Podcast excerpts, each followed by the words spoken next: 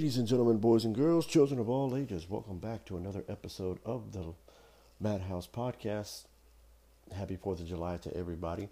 Of course, I am your host, Mad Max, and today's episode, I thought, what better way to do a 4th of July episode? Now, the original plan was to do like a movie basically surrounding the, uh, you know, fitting for the holiday, so to speak. And I couldn't decide what movie I wanted to do because we did one last year, and um, last year we did the first Independence Day film, which was fine and everything like that. I have no problem doing that uh, for the time being and everything like that. But I thought, you know, what if we did another one? Like, what if we did something completely different and things like that? And I thought, what other movie is there to do? And my initial thought was to do the second Independence Day, but I was like, I'm not going to sit through that movie again. I couldn't do it the first time, and I tried as many times as I have to to kind of sit through that, and I couldn't do it. So I decided to do. So ironically, the first last year we did the first Independence Day film. This year we're going to do another film that is directed and produced by another film directed by Roland Emmerich and produced by Dean Devlin and that movie is called The Patriot. Uh, this movie came out in 2000. Uh, it stars Mel Gibson, Heath Ledger, uh, Jason Isaacs, Tom Wilkinson, and Chris Cooper. And this is basically like a movie about the Revolutionary War, 1776. Very, very kind of patriotic, you know, for Independence Day, so to speak, and everything like that. Now, uh, Mel Gibson plays a retired uh, retired soldier uh, who's living on the farm and who's just trying to, you know, live his own life with his children and everything like that. And when this struggle between the British and the colonial and the colon and the 13 colonies is starts is when the war is basically brought to his front door. Um, he has no. Ch- he is really, really kind of against it because he's seen war. You know, he fought in the French and Indian War and he wants no part of it now that his family is, you know, they've already lost uh, their mother. So the last thing they need to do is lose their remaining parent and everything like that. However, Mel Gibson's son, uh, played by Heath Ledger, um, enlists into the army because you know he believed that there is something worth fighting for. And then when there's one scene in the movie that kind of sets off the chain reaction. Uh, towards the beginning of the movie, Heath Ledger returns home and he's already been enlisted in the army for about six months now, and he comes home. He's wounded and he's a dispatch rider trying to take some uh, uh, trying to take some documents to the capital, and unfortunately, uh, he's taken refuge with at his father's house. But it, the very next morning, the British Army shows up. The British Army is led by Colonel Tavington, played by Jason Isaac, who proceeds to murder all the wounded men that they have there, and then hence he murders one of Mel Gibson's son. It's not Heath Ledger; it's maybe his second oldest son, and it's a very very sinister and dark scene and everything like that. And then that that triggers Mel Gibson joining the army and taking basically taking revenge against uh, the British Army and everything like that. Now this movie, you know, it's got everything you need for like an, one of those old historic war movies. You know, movies like uh, like Flags of Our Fathers, very similar to this. And I don't think I'd ever seen a movie like this because most of the most of the war movies that had come out at that time were more so about like like the 20th century wars, like the World War Ones. You had your Pearl Harbors. You had your Forrest Gump takes place during the Vietnam War. Flags of Our Father. You know, you had all this different stuff. You had never really talked about the war of like they don't talk about there. There hasn't been a movie about the Civil War or even the Revolutionary War or even the French Indian War and everything like that. And I think this was the first movie that I saw that was kind of revolution, not revolutionary, revolutionary, a war film. It was just a war set in that time frame. Now this movie is this movie is bashed for all the right reasons because there's a lot of people who enjoy the movie, but I know in the UK, this movie is unapologetically bashed because of its inaccuracy. And I can understand why. Uh, there's a lot of I don't know if this movie's based on any books, but there's a lot of historical events that are taken out of context and things like that. Um, the brutality of it, the darkness of the British Army is really taken out of context. I think I think what Roland Emmerich was trying to do was trying to make it much more darker and much more of a revenge film than you know than just a straight up war movie. So they made it a lot darker, and even though it was entertaining over here, you know, over in the UK, it, they they didn't find it very entertaining at all because they were more of about historical accuracy and everything like that. So I I tend to like this movie. I think this was the first movie that I'd ever seen with Heath Ledger in it, and because you know later on he would do movies like um, he did Brothers Grimm came out after that. I think Ten Things I Hate About You had come out around the same time because I know A Knight's Tale had come out before, but I had seen that after The Patriot had come out, and then you know of course his Academy Award nominated film Brokeback Mountain and The Dark Knight would come out later, and then unfortunately he would Heath Ledger would pass away in 2008, but this guy was onto something. It was it, this was the I I had basically was a fan of his, but the first movie that I can remember seeing him in was this one, The Patriot, and I had seen Mel Gibson in all the Lethal Weapon movies, and you know movies like um, uh, Signs came out around the same time, and uh, I had seen movies like Mad Max and um, uh, you know movies like that. You know, Ransom had come out around the same time as well. I kind of knew who Mel Gibson was. You know, I knew, and I also, and for the longest time, I didn't know that Mel Gibson was John Smith in Pocahontas, the animated movie. So it was kind of cool to see that. You know, seeing all these actors in a lot of ways. You know, younger really kind of set the bar for what eventually they would become, even though Mel Gibson was already a bona fide star by then. Um, this movie like I said earlier, this movie gets a lot of hate because of how inaccurate it is, but that that comes from you know a lot of the stuff that's been going on. Like a lot of people get mad about movies that are based on books or video games because it's not true to the source material by any means, and everything like that. But overall, I think I've, I found this movie entertaining. Uh, you know, it's a it's a great it's a great and dark war movie, and it it's not necessarily a movie about the war. It's just a movie about a man who is trying to do everything in his power to stay normal, but when the war comes knocking on his front door, he has no choice but to fight. You know, I kind of like that. I kind of like that idea. You know, you try to avoid it as much as you can, but once you push, but once you push that push too far and push to that limit, you have to fight back. And I think this movie really, really encapsulates that to an extent to where you know it, it you, you see a, a violent side of Mel Gibson. There's a great moment when right after they kill his second oldest son and they've and they've arrested Heath Ledger and they're and they're walking through the um, the forest and everything like that, trying to take him back to their prison. Mel Gibson takes his his two younger sons. You know, I think he he has a total of like eight children and uh, I think Heath Ledger's the oldest. The son that gets killed is Thomas. I can't remember. I can't remember that actor's name that plays him, but I know he's the kid from.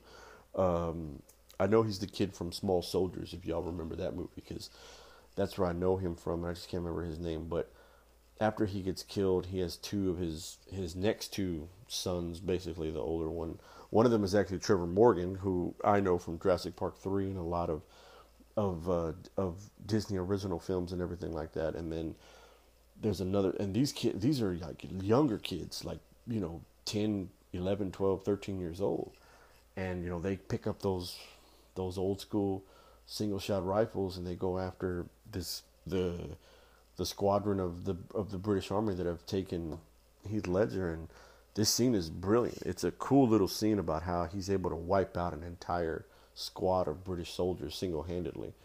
And Mel Gibson has, like, you see Mel Gibson kind of react in that moment.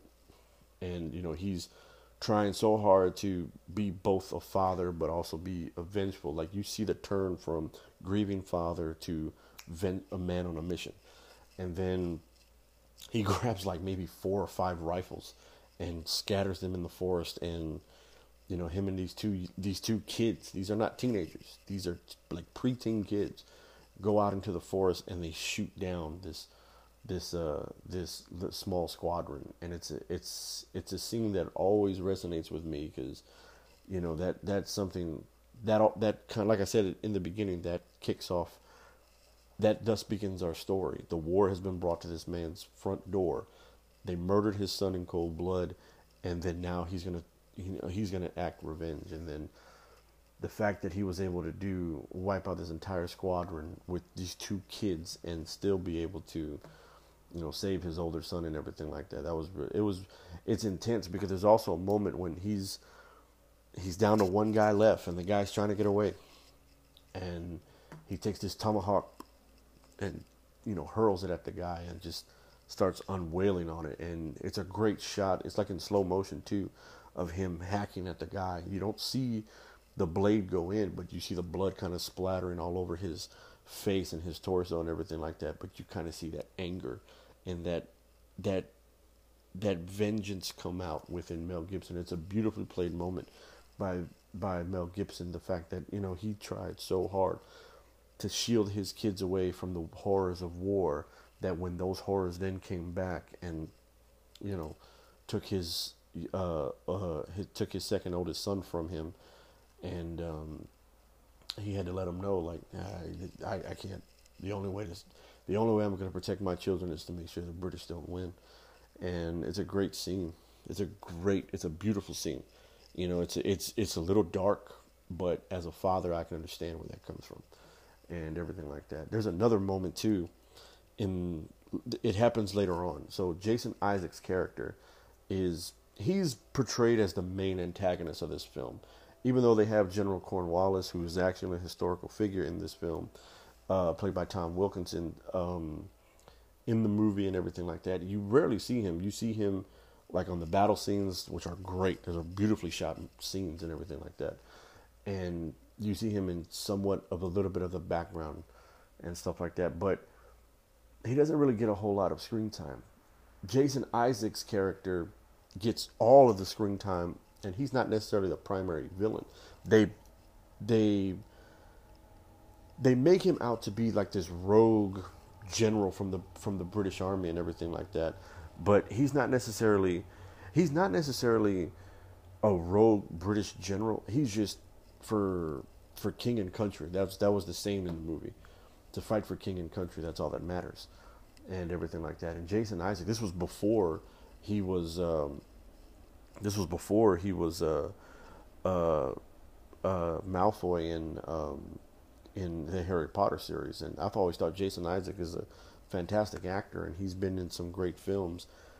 And I think this was probably the first film I had seen him in because I hadn't seen movies like this. Because later on, he would be in uh, he would be Lucius Malfoy and in um, in the Harry Potter series, and he was in the movie. Um, uh, damn, I can't remember the name of that movie he was in with uh, Taylor Lautner. Plays kind of that similar character and everything like that, and and but his character in this film, General Tavington, is is a very ruthless individual. He has no, he has no remorse whatsoever, and it's such a great character that Jason Isaac can only pull off and everything like that. And I believed it. Like he was just merciless towards these people. This man locked this town inside their own church and then burned the church down because they didn't tell him where Mel Gibson and his group was hiding. And the the fact that, you know, I think a lot of times I think that's where people said that he crossed the line because the British didn't do anything like that in real life, but that's where the movie takes a dark turn they murder Heath Ledger meets a girl. They get married, and unfortunately, she's one of the, the casualties of that war and and everything like that. And I was just like, wow, that's crazy. And then Heath Ledger, unfortunately, does the same thing that Mel Gibson did earlier on. He goes on a he takes a like maybe five or six guys and goes after Jason Isaac, but that plan that he has kind of backfires, and Jason Isaac then kills him. And I was like, damn, man, he kills two of Mel Gibson's sons in in this entire movie because Mel Gibson shows up to kind of stop, you know, Heath Ledger to, from doing all this, but by the time he gets there, it's too late. You know, he's already been stabbed in the chest and there's blood everywhere, and it's a beautifully played moment. I always believe, like I hate laughing at this, but I always laugh when I see Mel Gibson cry in some of these movies because he he always has that like that tough guy cry. Like he's not he's trying to hold you see him trying to hold it in so much, but then eventually it all comes out. He does it in this movie. He does it in Signs. Uh, he does it in one of the Lethal Weapon films where I remember seeing it, and you know the guy, like I said, the guy's an amazing actor, but it's just these moments where you know he's trying so hard to. The the look on his face is vastly different from when his son died because this is the second time in this movie that he has to watch his son die in his arms, and it's it, it it's vastly different because the first time, it's like, what if what what has just happened? It's more of a shock than in the first one. In the second one, it's much more heartbreaking because this now, you know, this was the son that was supposed to carry on the legacy. This was his oldest son. This was basically his first child and everything like that. Now he's watched both of his sons get murdered and, you know, thus not knowing how to deal with it and everything like that. There's a lot of iterations of historical figures in this film, like George Washington and uh, General Cornwallis and King George and everything like that. But besides Tom Wilkinson's character as Cornwallis, you don't really see who those guys are. Like I don't know who that man is that plays George Washington. They never there's not a man playing uh, King George or anything like that. There's a couple of historical figures in the movie, so to speak. You know, there's people who are there who means something later on, but other than that, you know, this movie is the movie the, the movie is entertaining for what it is. Like the story they're trying to tell, it's entertaining, it's dark, it's brutal, it's violent. I think out of all the movies that Roland Emmerich has directed, this is probably the most this is probably the darkest one.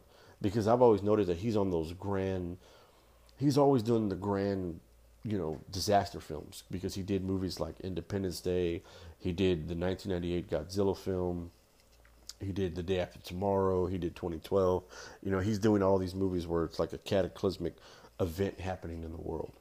This one was a much smaller scale and it was much more darker. And it was a lot darker in this film. This movie didn't have the star studded cast that a lot of the other films did. Well, Godzilla wasn't really a star studded cast because it was, you know, it, it, a lot of people say they were kind of scraping the bottom of the barrel for that Godzilla 1998 film, but I've already done an episode for that and uh, you know that was just something different. Um, yeah, man. If you have not seen the movie The Patriot, I think it's on. I want to say it's on HBO Max because that's where we saw it. Uh, and you know, I watched that earlier today, and I felt you know felt patriotic, man. Felt like watching a movie. You know, I was to watch something on the Fourth of July, but that wasn't Independence Day. I didn't want to watch Independence Day Resurgent. Couldn't do it. My only two options were movies like Born on the Fourth of July or uh, I would have did Cap. I think maybe next year, you know, we might do something like Captain America, like the first Avenger, not the not Winter Soldier or Civil War, just the first Captain America film. That that's a good little patriot film right there, and everything like that. I don't know. I, am trying. I, I try to get real. Try to not. I don't want to say patriotic, but not a lot of films come out, you know, during the the Fourth of July weekend and everything like that. So, you know, there's a lot to choose from. It's an American classic. The American classics to choose from, but I thought, what better way to watch a movie on Fourth of July than The Patriot? You know, basically a movie that takes place during and around the Civil War. I mean, not the Civil War, the Revolutionary War. So there's that. Um, yeah, if you have not seen it, definitely check it out. It's on HBO Max. Uh, if you're a fan of Mel Gibson or even Heath Ledger, uh, definitely check it out. It's I think it's kind of underrated, and a lot of people overlook it because of the inaccuracies, but I think it's good. Like if you're a fan of those old war movies, or if you're a fan of Heath Ledger or or or or Mel Gibson and everything like that, you should definitely check this one out. Uh, but anyways, guys, that's gonna go ahead and do it for today's episode. I hope everybody has a wonderful and happy and safe uh, Fourth of July weekend, even though it's Tuesday. Uh, but whatever the uh, whatever you guys are doing, I hope you guys have fun, stay safe, uh, have a good one. Be sure to follow the podcast on all podcast outlets, whether it's Anchor. I got to stop saying Anchor. Spotify, Apple Podcasts, iHeartRadio, Pandora, Google Play, Odyssey, Reddit, wherever you're getting your podcast from. Be sure to follow the podcast on all social media outlets Instagram and Twitter, the Madhouse21. Uh, have you seen the movie The Patriot? Uh, what did you think about it? Let me know. Or what is a movie that you watch? What is a movie that you like to watch around Fourth of July weekend? Whatever the case may be, let me know. Instagram and Twitter, the Madhouse Twenty One. Uh, be on the lookout for more episodes as they come out. I just watched uh, the second episode of uh, Secret Invasion, but I think I'm gonna just jump to. I'm gonna wait till tomorrow for this third episode to drop, and then I'll give a review. Tomorrow's episode will be primarily on Secret Invasions episode two and three, and then after that, I think the one thing that I have on the table um, in the in the days leading up to next Friday, uh, we're gonna cover the Mission Impossible series because Mission Impossible Seven comes out uh, next Friday. I'm definitely gonna go see that. So uh, starting later on this weekend and possibly going into next week, we will be covering all six of the Mission Impossible films. So be on the lookout for that. Be on the lookout for anything and everything that comes out of this podcast. And of course, as always, guys, be sure to embrace your inner madness.